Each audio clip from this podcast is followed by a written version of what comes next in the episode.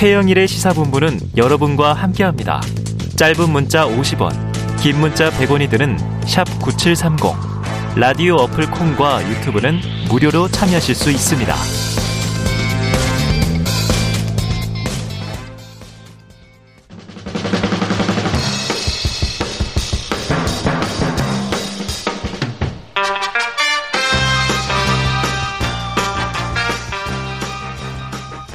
매주 월요일 주말 사이 뉴스들을 정리하고 주간 이슈를 미리 살펴보는 주간 이슈 Monday 시간입니다. 톡 쏘는 사이다처럼 주간 이슈를 해설하는 시사계의 피오나 공주 노영희 변호사님 안녕하세요. 안녕하세요. 노영희입니다. 네, 시사 래퍼 랩진봉 성공회대 신문방송학과 최진봉 교수님 안녕하세요. 안녕하세요. 안녕하세요. 네, 두 분 다 반갑습니다. 네. 네, 오늘 뭐 뜨거운 주제인데요. 영장 오면 유는 죽어 김만배 녹취록 추가 공개라는 키워드가 있고요. 네, 오늘 두 분 모시고 이제 본격적으로 이야기 시작해 보겠는데요. 앞서서 이제 더불어민주당 총괄 선대위원장을 맡은 우상호 의원이 어제 기자회견을 열었고 윤석열 후보가 언급된 김만배 씨 녹취록을 추가 공개했습니다. 우선 이 내용 들어보고 어, 오늘 아침 우상호 의원 발언 들어보고 이야기 나누겠습니다. 첫 번째 내용은 이제 이재명 후보나 유동규 씨에게 자기는 돈을 준 적이 없다. 이런 이런 취지의 녹취록이 이제 하나가 있고요. 또 하나는 이제 윤석열 씨가 저 내, 죄가 많아서 구, 구속영장을 치면 사실 구속될 정도의 죄들이 있고 자기하고는 매우 가까운 관계인데 자기 손을 꼭 잡고 그 우리 김 부장 잘 아는데 위험하지 않게 해 이렇게 이렇게 얘기했다는 얘기. 그러니까 사실은 서로 간에 굉장히 위험한 일, 불법적인 일을, 불법에 가까운 일을 했는데 그걸 잘 안 들키게 해라. 뭐 이런 식으로 했다는 취지의 녹취록들이 이제 어제 공개했지요. 그동안 윤석열 후보 측에서는 김만배를 잘 모르는 사이다. 상가집에서 잠깐 스쳐 지나가면 인사만 나눈 사이다. 이렇게 주장해 왔지 않습니까? 그런데 네. 실제로는 굉장히 깊은 관계고 어, 모종의 어떤 서로 봐주고 또 봐주는 어떤 모종의 관계가 있으니까 어, 위험하지 않게 하라 이런 이런 얘기를 할 수 있는 것이죠. 우상호 의원이 추가로 공개한 이 녹취록에는 윤석열이 죄가 많다. 윤석열 영장 들어 윤석열 죽어. 우리 김 부장 김한배 씨잘 아는데 위험하지 않게 해. 이런 말들이 있었습니다. 어떻게 보셨나요? 아니 말이 안 되잖아요. 아, 그 말이 안 된다고 제가 표현한 것은 음. 지금까지 그렇게 대장동 관련해서 이재명 후보를 공격하고 이재명 후보가 모든 어그 그 문제에 개입돼 있는 것처럼 공격하는 국민의힘이었는데 윤석열 후보 이름이 지금 녹취록에서 두 번째 또 나왔지 않습니까? 지난번에 한번 김만배 씨가 내가 가진 카드면 죽어 이런 얘기도 했잖아요. 그때도 뭐 그때는 황당한 거짓말이다. 녹취록 다 사실이 아니다. 그 전에 그분 가지고 그렇게 이재명으로 공격할 때는 왜 그게 사실 아닌데 그렇게 공격을 하셨는지 이해가 안 되고 이번에도 이거 보세요. 손 잡고 물론 뭐 지금도 사실 아니라고 주장을 하시니까 그건 국민의힘의 주장이지만 이게 사실은 얼마나 황당한 일입니까? 음. 김만배 씨하고 그 어, 지금 윤석열 후보하고 가깝다는 얘기잖아요. 얼마나 가까우면 손을 잡고서 어 내가 아는데 너무 하지 마라 이런 거잖아요. 결국은 그런 얘기를 할 정도라고 하면 한두 번 만나가지고 되겠습니까? 상가집에 잠깐 먼발치에서 보고 인사할 정도 이런 얘기가 다 말이 안 되는 것이고 지금 이뭐 어, 영장 치면 죽는다 이런 표현도 음. 윤석열 후보와 관련된 여러 가지 얘기들 알고 있다는 뉘앙스로 들리잖아요. 음. 이게 사실이라고 하면. 음. 그러면 김만배 씨와 윤석열 후보는 과연 어떤 관계인가? 거기에다 박영수 특검도 지금 같이 연관돼 있지 않습니까? 이분들의 관계가 지금 그렇게 대장동 이슈를 가지고 공격하고 성남에 가서 공격하고 이랬던 모든 일들이 과연 본인은 깨끗한 건가 그러면 본인은 관계가 없는 건가 이런 이슈 갈 수밖에 없다. 지금 이 사안은요 특검해야 돼요. 저는 네. 법적 카르텔이라고 생각하거든요. 음. 이게 그냥 김만배 씨가 법조 기자를 하면서 사법부에 있는 분들 뭐 판사했던 분들 검사했던 분들 거기에 윤석열 후보도 포함된다고 보여지는데 이런 분들과 연관성이 얼마나 깊으면 억지로 이런 얘기를 할 수가 있을까? 그럼 윤석열 후보도 과연 대장동 이슈에 자유로울 수 있습니까? 그렇게 토론해서 대해서 어 막 공격하고 밀어붙이시던데 특검에서 정말 윤석열 후보도 관계가 없는지 하는 부분을 밝혀내야 된다고 봅니다 저는. 네. 어떻게 보세요? 지금 이 이게 여러분들이 이제 생각하는 게 이거예요. 녹취록에 나오는 말하고 음. 그 녹취록에 대해서 나중에 어 문제가 되었을 때 그게 사실이다 아니다라고 말하는 부분 이거는 분명히 구분을 해줘야 되는데 음. 예컨대 김현배 씨가 이제 이 녹취록에 얘기가 나오고 나니까 아 이거 내가 그냥 좀 허풍 떤 거다 이렇게 말하잖아요. 근데 뭐 상식적으로 생각해 보세요. 상대방이 녹음하는 거를 모르는 상황인데 상대방이 게다가 회계사 변호사 아주 이런 그 프로젝트 파이낸싱이라든가 이런 시행 관련해서 빠꾸미들이에요. 오랫동안 해왔던 사람들이기 때문에 그런 사람들한테 이익 배분과 관련해서 내가 돈을 좀 더 챙기기 위해서 이렇게 허풍을 떨었다. 이게 과연 가능한 일이겠습니까? 음. 그러니까 녹취를 하는 걸 모르는 상태에서 서로 간에 주고받는 그 말의 진실성이 있을 가능성과 나중에 문제가 생겨서 지금 대선 후보까지 나와 있는 이 사람에 대한 얘기가 나온 것을 본인이 뭔가 조금 본인도 좀 살아야 되니까 그런 것들을 생각하면서 아 이건 그냥 내가 뻥이에요. 이렇게 말하는 것하고 두 가지를 비교해 봤을 때 어떤 게 더 진실일 가능성이 있겠느냐. 상식적으로 생각해 보더라도 내가 상대방하고 아무런 그런 이해관계가 있고 없고 떠나가지고 말할 수 있는 상황에서의 그런 그 둘 간의 관계를 고려해 보거나 전체적인 맥락을 고려해 봤을 때 녹취록에 나오는 말은 그대로 사실일 가능성이 매우 높다. 첫 번째. 두 번째. 녹취록에 나오는 말 중에 누군가에게 특정에 불리하게 나오는 그런 부분, 불리하게 들릴 부분에 대해서 아니다라고 말하는 것은 본인의 몸보신 용으로 나중에 가서 수습하는 용으로 사실 했을 가능성이 매우 높다. 이제 이렇게 지금 제가 봐야 되는 게 첫 번째고요. 그게 상식적일 것 같아요. 두 번째로는 실제 이 녹취록이라고 하는 게 전파되는 가능성이 두 가지가 있습니다. 첫 번째로는 그 피고인들이 변호인을 통해서 이 기록 같은 것들을 전부 다 이렇게 수사 기록 같은 거 다 이제 제공된 거니까 네. 복사해 가지고 그것을 가지고 있다가 슬쩍슬쩍 흘리는 방법이 음. 하나가 있고 또 하나는 검찰에서 이것들을 제공해 주는 방법이 있어요. 정영학 씨도 피고인이기 때문에 이 녹취록이 사실 흘러 들어가는 과정이나 여러 가지 것들을 살펴보게 되면 음. 사실은 본인들에게 유리한 방향으로 몇 개만 남겨두고 몇 개는 제공하는 방향으로 그리고 또 그런 것들을 언론 보도용으로 뿌리는 가능성이 매우 높다는 네. 건데. 그래서 이 민주당 선대위에 어떻게 이 녹취록이 들어갔는가 그래서 그 부분 관련해 가지고 네. 대답을 해드리면 네. 이게 원래 먼저는 윤석열 후보 측에도 갔다는 거예요. 국민의힘 음. 측에. 그리고 일부는 또 민주당에도 갔다는 거 양쪽이 전부 다. 근데 제가 듣기로는 윤석열 후보 측의 관계 이제 좀꽤 됐는데 거기서 사실은 이재명 후보 관련된 내용이 뭐가 나오지를 않아가지고 이제 말을 못 하고 있었다. 이건 전부 다 제 생각입니다. 음. 제가 그냥 들은 얘기라서 정확 네. 정확하지 않습니다, 여러분. 네. 그랬다는 얘기가 있, 어요 그러다가 이제 요즘에 하도 문제가 되니까 이제 민주당 쪽에도 요게 이제 흘러 들어간 것 같아요. 그래서 전체적으로 이 상황을 객관적으로 가지고 냉정하게 분석을 해본다면 만약에 그런 녹취록이 국민의힘이 사실은 검찰 쪽에 더 라인이 훨씬 많은데 그쪽에 제공이 안 되고 민주당에만 제공이 됐을까요? 전혀 아니란 말이에요. 그러다 보니까 이게 제공이 되어져 있는 것을 왜 그동안에 국민의힘 측에서는 명백하게 보여주지 않으면서 이런 얘기를 하지 않았을까? 본인들에게 별로 유리한 내용이 없었기 때문이 아니었을까라는 합리적인 의심을 할 수밖에 없는 거고 두 번째로는 그렇다면 민주당에서는 왜 그동안 대응을 못했을까? 없으니까. 녹취록이 없었으니까 그러다가 최근에 와가지고 이제 이게 음. 드디어 이제 밝혀지면서 문제가 됐으니까 이렇게 볼 수 있는 거죠. 그 다른 보도도 있었어요 주말에 네. 대장동 녹취록 속 그분 그분이 누구다가 작년 국정원사부터 뭐 계속 나왔는데 이재명 후보가 아니라 현직 대법관이다라는 설이 있습니다. 네. 네, 맞아요. 지금 말씀하신 것처럼 이 한국일보 보도에 따르면 그 현직 대법관이다 얘기를 했고 그분이 이제 법원 행정처장도 했다 이런 얘기까지 나오고 있지 않습니까? 구체적으로 누구라고까지 뭐 한간에 떠들고 있는데 어쨌든 뭐 제가 그 이름까지 얘기하고 싶지는 않고요. 중요한 건 뭐냐면 이 그분이 그분 가지고 얼마나 공격을 했습니까? 네. 그러니까 이제 민주당에서 이렇게 얘기할 수밖에 없는 거죠. 국민의힘이 그렇게 그분 가지고 이재명 후보라고 엮어서 이재명 후보가 주범인 것처럼 그렇게 몰고 갔는데 이제 와서 그분의 실체가 다른 사람으로 드러났고 언론 보도에 따르면 그분이 대법관인 걸로 보여지는데 그렇다고 하면 여기에 사과해야 되는 거 아니냐 이렇게 좀 반격을 하는 거죠. 네. 그리고 이재명 후보 관련해서 그렇게 국민의힘이 얼마나 열심히 노력을 했겠습니까? 저는 개인적으로 그렇게 생각합니다. 대선을 앞두고서 연관성을 찾으려고 그냥 명확하지 않은 증거를 가지고 그분이란 말 나오니까 누군지 왜냐하면 그분 같은 경우에 그 당시에 지검장이 한 번 나와서 어, 국회에서 얘기도 했어요 명확하게 이건 정치인 아니다라고까지 얘기했잖아요. 네. 그런데도 계속 그분이 이재명 아니냐 이렇게 공격을 몰아 몰아붙였거든요.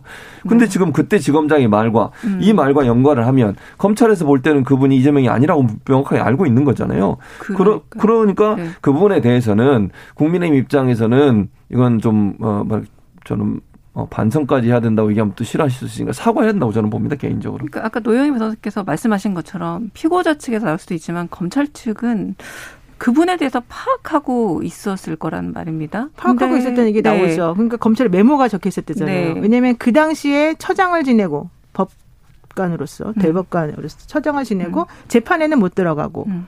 그러면서 김한배 씨나 대장동 팀하고 연관 있을 사람은 누구겠어요? 성대에 나왔 지금 이 그 얘기되어지고 있는 이제 조모 대법관 같은 경우는 옛날에 덕수상고 아주 되게 공부 잘하는 사람들 가는 근데 이제 증권이나 금융 금융 쪽에 엄청나게 노하우가 있는 그분이란 말이에요. 게다가 이제 성대 라인이라고 좀 알려졌어요. 성대법대 나오셨으니까 사실은 이 라인들이 전부 다 지금 성대 쪽 라인들이라는 얘기잖아요. 그렇다면은 그 얘기되어지는 사람들 중에서 딸도 있고 처장도 했고 그 다음에 뭐 성대도 나왔고 이 사람들하고 연결 연결될 수밖에 없는 사람들을 찾아보면 몇 명 안 나오고 바로 그렇게 해서 추려진 사람이 물론 그 이름은 명확히 안 났지만 거기에 거기에 쓰여진 그 이름일 것이고 실제 녹취록에는 그 이름이 안 나온다 하더라도 녹취록을 확보한 검찰이 당연히 물어보겠죠 음. 피고인들한테 혹은 피의자들에게 이게 도대체 누구냐 그러면은 검찰의 협조적인 사람들이잖아요 정영학 씨라든가 이런 사람들 남욱 씨도 사실은 협조적이에요 이런 분들이면 당연히 얘기를 해주겠죠 여기서 말하는 그 사람은 그 사람이다라고 그래서 그거를 거기다 적어놨겠죠. 음.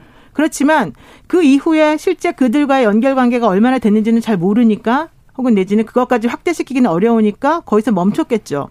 그래서 사실 이거 확인해 보기 위해서는 그 녹취록에 나와 있는 뭐 진짜 딸을 통해서 무슨 빌라를 사줬는지 안 사줬는지 확인하면 다 나와요. 그리고 지난번에 뭐 김태년 의원한테 돈을 줬네 안 줬네 하는 얘기도 그 배모 씨라고 하는 기자한테 물어보면 정확히 다 나오는 거예요. 그런데 나 그러니까 수사를 안 했다고 볼 수가 없고 수사를 했는데 결과적으로는 나오는 게 없으니까 거기서 끝냈다라고 보는 게 맞아요 원칙적으로 여기도 마찬가지로 저는 봅니다. 그래서 이걸 복잡하게 만들어내고 의문을 제기하는 쪽에 자꾸 말을 맞춰주다 보니까 말이 이상해지고 꼬여지고 이렇게 되는 거라고 저는 생각을 하고 이거는 심플하게 봐야 된다. 녹취록에 나와 있는 그 말은 사실일 가능성이 매우 높다. 그리고 그것들을 네. 검찰이 확인 안 했을 리가 없다. 이렇게 보는 게 네. 맞죠. 네. 근데 그분으로 지목된 지금 말씀하신 그 아니라고 그 대법관은 하죠, 의혹을 네. 부인하면서 김 씨 알지도 못하고 만난 그렇죠. 기억도 전화번호도 없다. 이건 그냥 뭐 당연한 수순이다 이렇게 보시는 겁니까? 그분 입장에서 그렇게 말할 수밖에 음, 없는 거예요. 그렇죠. 내가 뭔가 음. 도와줬다. 사실 음. 연결관계가 그렇게 썩 좋아 보이지 않거든요. 음. 그러니까 뭐, 도와줬다 할 수는 없죠. 뭐 본인 이름 안 나왔으면 당연히 부인하죠. 누가 그걸 내가 맞다 이렇게 할 사람 얘기할 네. 사람 누가 있겠습니까? 네. 음. 그러면 이제 더불어민주당에서는 대장동 몸통이 이명 이재명 후보가 아니라 윤석열 후보일 가능성이 있다라고 이제 공세 수위가 끌어올려졌습니다.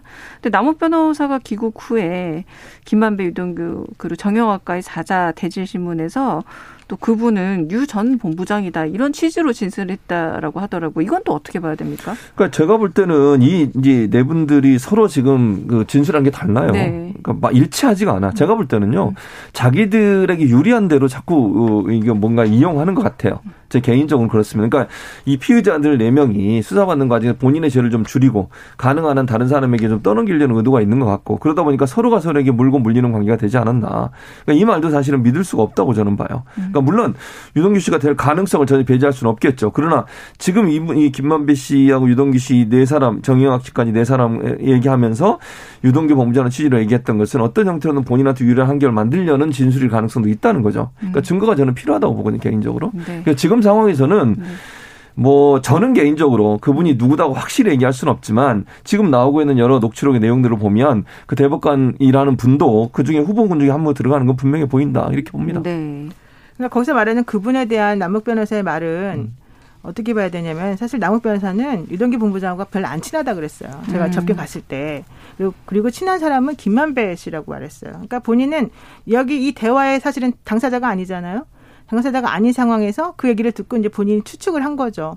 근데 상식적으로 생각해 보더라도 지금 문제의 발단이 왜 생겼냐면 유동규라고 하는 핵심적인 사람이 사실은 모든 걸 핸들링할 수 있는 그런 권한도 가지고 있는 사람인데 이렇게 수많은 이익이 난 이 화천대유 사건에서 아무런 돈도 안 먹었을까? 사실 그게 일반적으로 생각할 수 있는 의심이잖아요.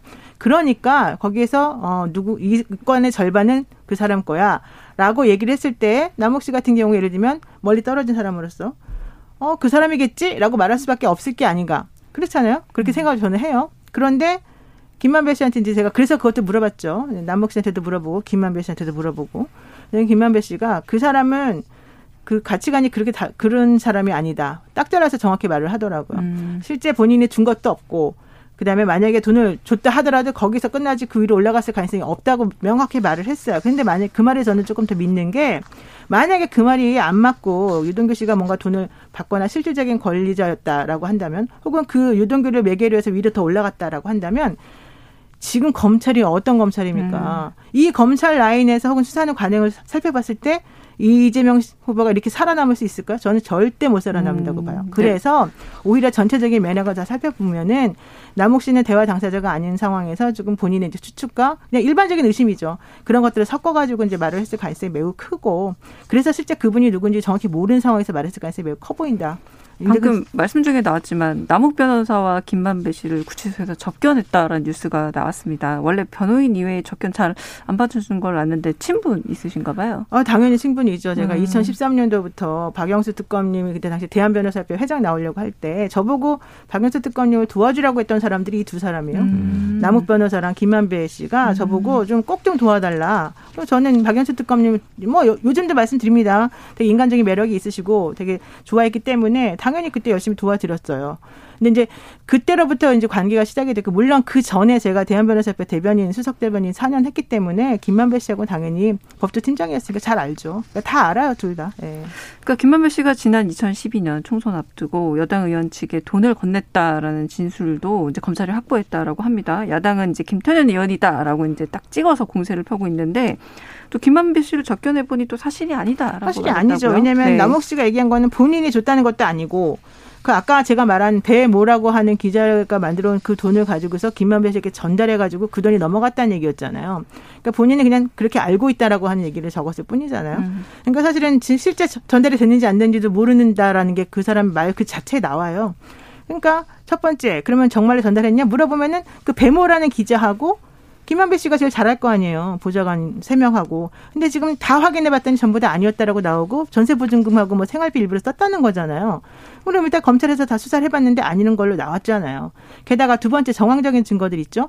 2012년도 그 당시에는 김태년 의원 같은 경우는 의원도 아, 아니었고 네. 그다음에 그때 당시에 이재명 후보가 밀던 사람은 김태년 의원이 아니었어요. 그쪽이 이제 지역구이겠지만은 그러니까 되게 핍박받았다고 스스로 생각하고 있어요. 그러면 이재명 후보한테 사실은 이런 것 저런 것 때문에 힘들어하던 사람들이 김태년 의원한테 돈을 왜 줍니까? 우리가 돈을 준다는 것은 돈을 줘서 뭔가 얻어낼 게 있어야지 음. 돈을 주는 거잖아요. 네. 그냥 막 국어라는 것도 아닌데. 음. 그 기본적으로 김태년 의원한테 줘가지고 아무런 이득이 없는 거예요. 그러니까 객관적인 정황을 보더라도 그렇고 당시 의원도 아니었고 여러 가지를 짬뽕에서 생각해 본다면 음. 종합해서 생각해 본다면 짬뽕이라는 네. 말은 부적절합니다. 네. 종합해서 생각해 본다면 이 당시에 이 의원이라고 한 사람은 다른 사람을 지칭했을 가능성이 크다. 네. 정말의 돈을 줬는지 안 줬는지 모르겠지만. 네. 최지봉 교수님 오늘 네. 중앙선거관리위원회에서 주관하는 네. 첫 TV 토론회 음. 있습니다. 경제 분야인 만큼 오늘 토론회 어떻게 보세요? 뭐 경제 분야 얘기하겠지만 음. 주도권 토론에서 이 얘기가 나올 것 같아요. 제 생각에. 뭐 윤석열 후보는 잘 아시는 건 대장 뉴스를 지금 계속 토론회마다 얘기하고 있거든요. 근데 이제 여기에 반격이 들어갈 거라고 저는 봅니다. 지난번 토론에서 이재명 후보가 분명히 또 얘기했잖아요. 내가 가진 카드면 윤석열 죽으라는 김만배 씨 녹취록까지 공격을 했는데 거기서 명확한 얘기를 안 했어요. 그냥 웃어 넘겼거든요. 네. 그리고 이제 이재명 후보를 또 공격을 했는데 오늘도 아마 그런 얘기 나올 가능성이 저는 있다고 보면 특히 녹취록 관련해서 새로운 사실들이 많이 나오고 있기 때문에 지금까지 대장정 이슈를 이재명 후보하고 엮어서 계속 공격 포인트로 삼았는데 반전의 계기가 될 수도 있다. 그러니까 대장 이슈를 거론하는 순간 이제는 윤석열 후보의 연관성에 대해서 더 강하게 공격이 들어갈 음. 가능성이 있다고 저는 봅니다. 네, 이제 웃고 넘어갈 수만은 없겠다라는 네. 말씀이시고요. KBS 일라디오 최영일의 시사본부 노영희 변호사 최진봉 성공회대 신문방송학과 교수와 함께 주간 이슈 Monday 하고 있습니다. 주말 사이 윤석열 후보를 둘러싼 또 다른 의혹도 제기가 됐습니다. 네, 2020년 MBC가 어, 채널A 검언 유착 의혹 보도를 하기 뭐 3시간 전 리포트 내용이 전부 다 유출이 됐다. 이런 말인데 어, 일련의 과정 이 채널A 그 그때 검언 유착이라고 우리가 불렀죠. 검언 유착 의혹이 있었는데 정리된 게 아닌 듯 합니다. 네.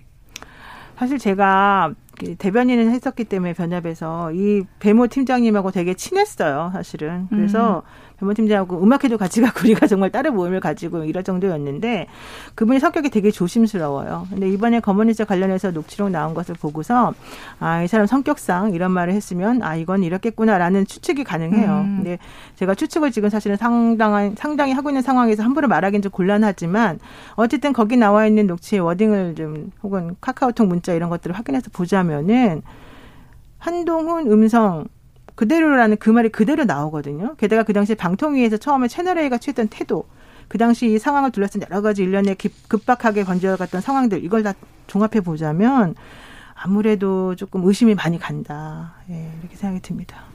네, 민주당에서는 윤석열 후보에 대해서 이제 검찰공화국 에 대한 선포했다면서 공세 중인데 윤석열 후보 지난 금요일 유세 들어보고 이야기 이어가겠습니다. 이 사람들은 법과 원칙에 따라서 내 편, 내 편 가릴 거 없이 부정부패를 일소하겠다고 하니까 자기들에 대한 정치 보복을 한다고 합디다. 정치 보복을 누가 제일 잘했습니까? 이 원래 옛날에도 이 히틀러나 무솔리니 같은 이 파시스트들 아시죠? 이 사람들이 뒤집어 씌우는 거는 세계 최고입니다. 아, 네, 적폐 수사 언급하면서 정치 보복, 뒤집어 씌운다, 히틀러, 무솔리니 어떻게 보시나요, 제 교수님? 네. 색깔론입니까? 이제 히틀러, 무솔리니, 파시스트 이런 얘기를 후보가 한다. 저는 정말 대, 단히 부적절하다. 그리고 무슨 근거로 이런 얘기를 하는지 모르겠어요. 적폐수사 얘기하는데요. 네. 적폐수사 얘기하면, 그러니까 문재인 정부 출발해서 적폐수사 했다면 두 가지 아니겠어요? 제가 볼 때는. 박근혜 전 정권에 대한 국정농단 사건, 그리고 이명박 전 대통령에 대한 수사. 이 두 가지 누가 했습니까? 아니 그 수사를 누가 진두, 진두지휘를 했고 누가 거기에 가장 많이 참여를 했습니까? 윤석열 후보 아닙니까? 본인이 서울중앙지검장 특검할 때도 팀장 했었죠. 그리고 검찰총장 했죠. 그분들 구속해서 재판받고 어 이제 처벌받을 때까지 그 검찰의 주요 직책을 그 뭐 윤석열 후보가 했잖아요. 그 자가당착이에요. 그러지 않습니까? 본인이 그걸 안 했다면 이런 얘기를 하는 게 또 어느 정도 이해가 될지 모르겠어요. 저는 뭐 이해도 안 되지만 본인이 검찰총장하고 서울지방재검장 하면서 이런 모든 일을 했으면서 그걸 도리어 파시스트다, 히틀러다, 무솔리니다 얘기하는 게 과연 맞는지 저는 이해가 안 돼요. 이런 말을 어떻게 할 수 있을까? 아니 국민들이 다 알고 있는 거잖아요, 지금. 그럼 본인이 했다는 거예요, 정치보복을. 그 논리를 그대로 따지자고 하면. 근데 이런 얘기 나오는 것 저는 이해가 안 되고요. 정치보복 문제도 그래요. 본인이 나중에 뭐 부정부패 일수하겠다고 얘기하는 그건 뒤에 설명하면서 그렇게 나온 거예요. 처음에 질문은 어떻게 됐습니까? 문재인 정부 적폐 수사하겠습니까? 해야죠, 해야죠, 뭐 돼야죠인가? 그렇게 세 번 얘기했잖아요. 그때 그럼 얘기를 했어야죠. 만약 부정부패가 있다면 수사하겠습니다. 이랬으면 문제가 없는 거 아니겠습니까? 뭐 쉬지도 않고 바로 해야죠 해야죠 얘기했다는 건 적폐가 있다고 생각하는 뉘앙스가 충분히 거기에 담겨 있다고 볼 수밖에 없어요. 그럼 당연히 청와대에서 화가 날 수밖에 없죠. 만약 박근혜 이명박 전 대통령이었다 이런 얘기 듣고 가만히 있겠습니까? 그런 대통령이 누가 있습니까 세상에. 그래서 저는 이게 뭐 뒤집어 씌운다고 하는데 본인의 발언이 실수를 하신 거예요. 그럼 거기에 대해서 바로 잡으시든지 이래야지 이걸 가지고 마치 정치 보복이 없는 것처럼 그렇게 얘기하시는 것은 저는 말의 뉘앙스가 전혀 다르게 해석하고 있다 이렇게 봅니다. 그러니까 특정 검사는 또 독립운동가에 준한다라는 표현을 쓰, 썼고 또 이 과정에서 또 적폐 세력 심지어 이제 파시스트 논란까지 나왔는데 뭐 유세 과정에서 어퍼컷도 화제가 되면서 이제 이게 좀 더 정치 보복을 공고히 한다 뭐 이런 제스처다라는 평가도 있습니다. 어떻게 보세요? 사실 저는 윤석열 후보가 검찰의 대변자로서 지금 대선 후보에 임하고 있다 이 생각을 지울 수가 없습니다. 왜냐하면 자기가 5년 동안 내내 한 행동을 전부 다 부정하는 발언을 지금 하고 있고 그런 행동을 파시스트 독재 이렇게 지금 평가하고 있는 거잖아요. 그 한마디를 요약한다는 거는 누구 입장에서 파시스트 독재입니까? 그동안의 검찰이 한 행동에 대해서. 결과적으로는 문재인 정부가 검찰 개혁을 한다고 하면서 검찰이 가지고 있는 권력을 일정 일정 부분 떼어내서 다른 쪽에다 분산시키려고 하니까 검찰이 보기에는 검사들이 보기에는 너무 황당무계한 거죠. 그러니까 아 이 사람들은 우리가 가진 권한을 무조건 뺏어가려고 하는구나라고 생각할 수밖에 없는 거고 그러다 보니까 검찰총장으로서 본인의 그 부하 직원들이나 검찰 조직을 위해서 이렇게 생각하는 것을 대변하는 것밖에 안 되는 거예요. 그런데 본인은 검찰의 대변인으로 나온 게 아니라 대한민국의 대통령 후보로 나왔으면 전체적인 측면에서 이걸 종합적으로 균형 있게 봐야 되는 거잖아요. 근데 그런 거에 대한 인식은 없고 검찰을 개혁하겠다라고 하면서 이 저, 대통령이나 정부가 행한 것이 전부 다 싫으니까 난 이거를 전부 다 우리 우리 검찰을 이렇게 망가뜨린 사람으로서 보복해주겠다라고 하는 말로밖에 사실은 안 들려요. 그래서 이거는 매우 위험하고 매우 부적절하다. 이게 이런 시각이 만연하면요. 검찰은 뭘 가지고 있습니까? 수사권, 기소권 이런 것들 물론 음. 지금 좀 분리됐던지만 네. 대통령이 된다면 본인이 다 거다 환원시키겠다는 거잖아요. 그럼 그걸 가지고서 어떤 식으로 정책을 펼칠지가 너무 눈에 보여서 이건 매우 위험하다 이렇게 생각이 듭니다. 네, 이 논란은 쉽게 잠재워지지 않고 계속 이어질 듯 합니다. 네, KBS 일라디오 최영일의 시사본부 노영 희 변호사 최진봉 교수와 주간슈 먼데이 함께 했습니다. 오늘 말씀 감사합니다. 네, 감사합니다. 고맙습니다.